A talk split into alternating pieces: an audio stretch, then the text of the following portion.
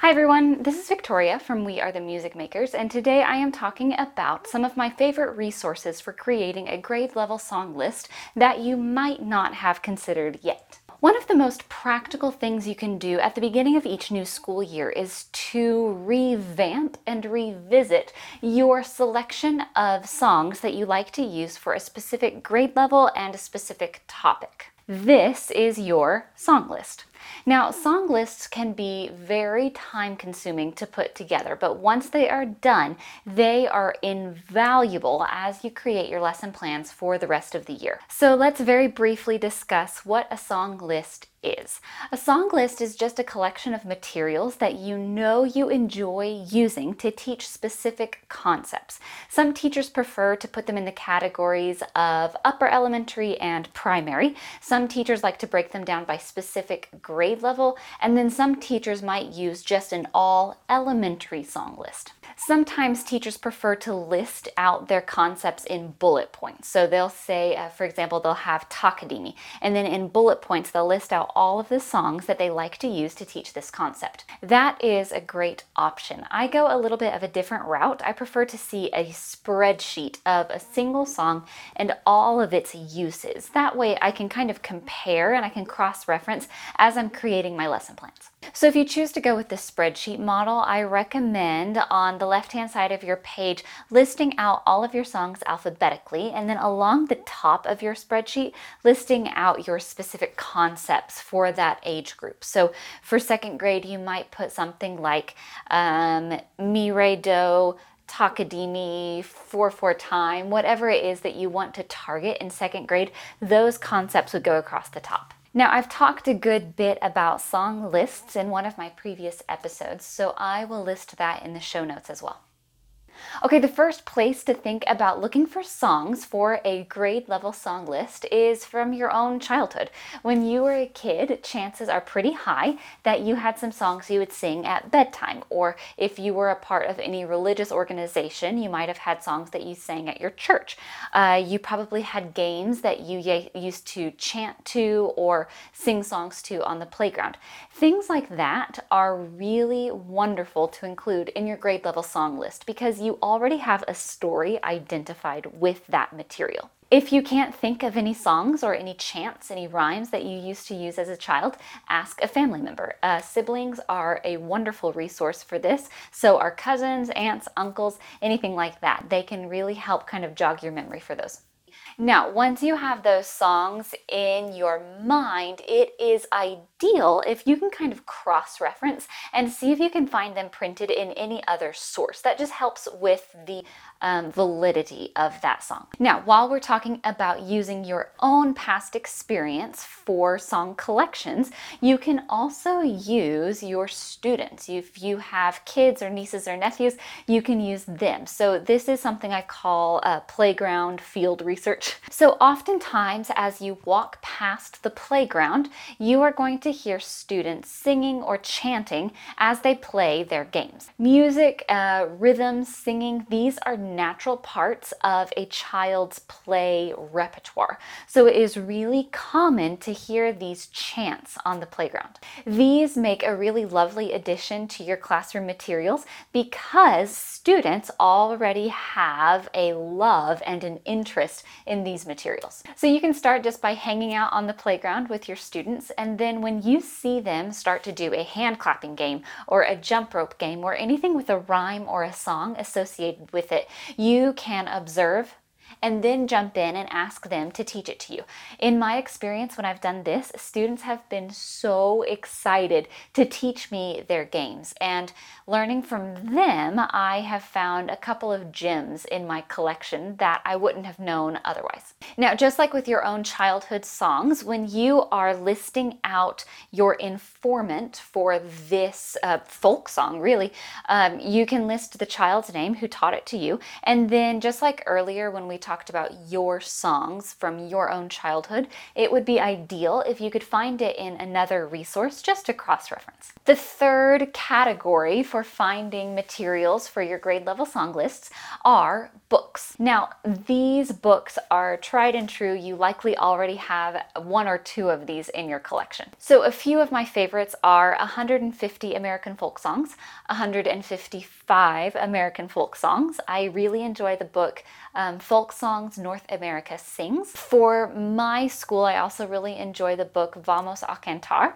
I also enjoy the book Roots and Branches as well as Let Your Voice Be Heard.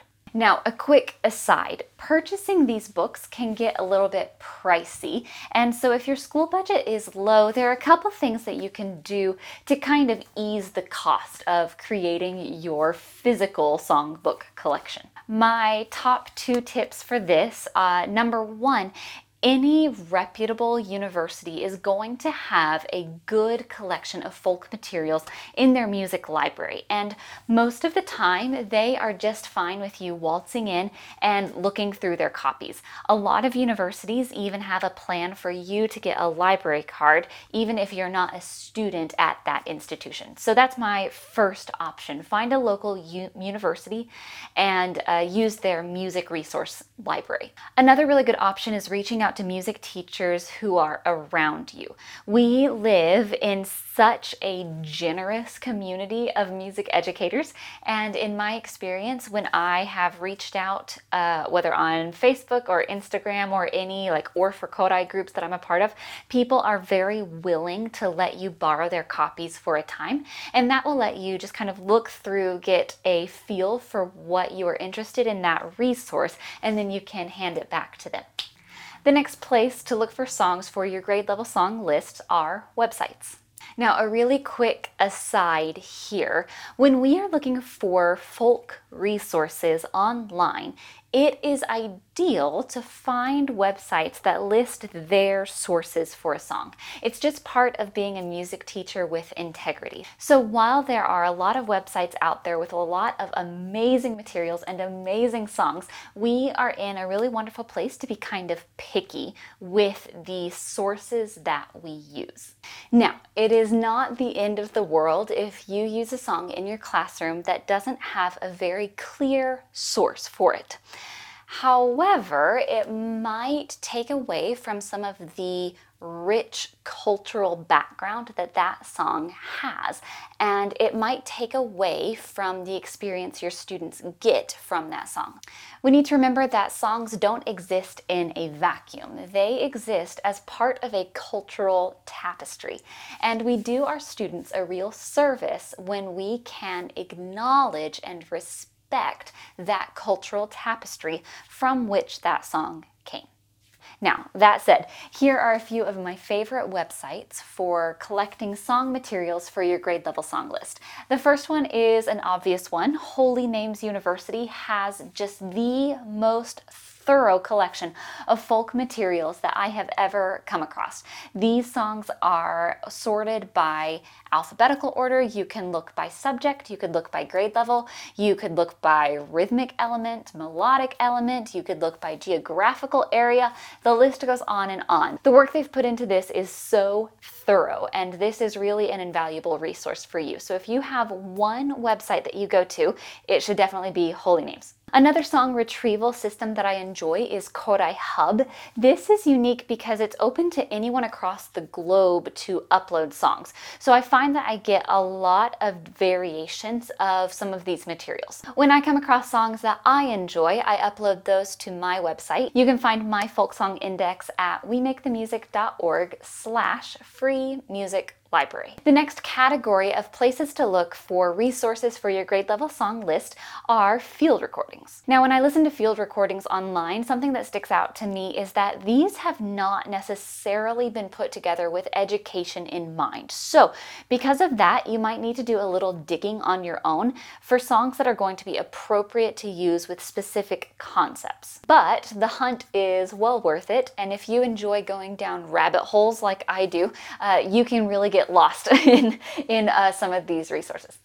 The first one that I really enjoy is the Smithsonian Folkways website. Now, this is a pretty well known place to start when you're looking for folk materials. This is an expansive collection of songs from all across the globe. So, this is a really great starting point for all of your rabbit hole searches.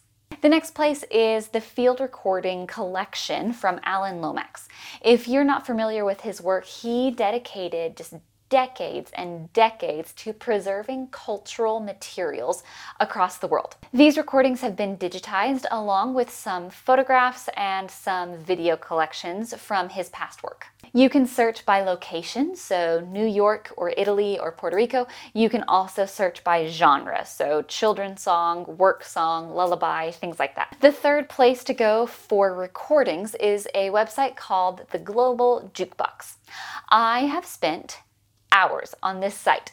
There is an amazing interactive map where you can search for songs based on their geographical location. So if you zoom in on Mexico City, you can hear all of the songs that have been recorded from Mexico City, as well as connecting lines to other regions of the world. So you can see where musical patterns, musical trends connect. It is fascinating work. Okay, choosing songs for your classroom is a deeply, deeply personal process.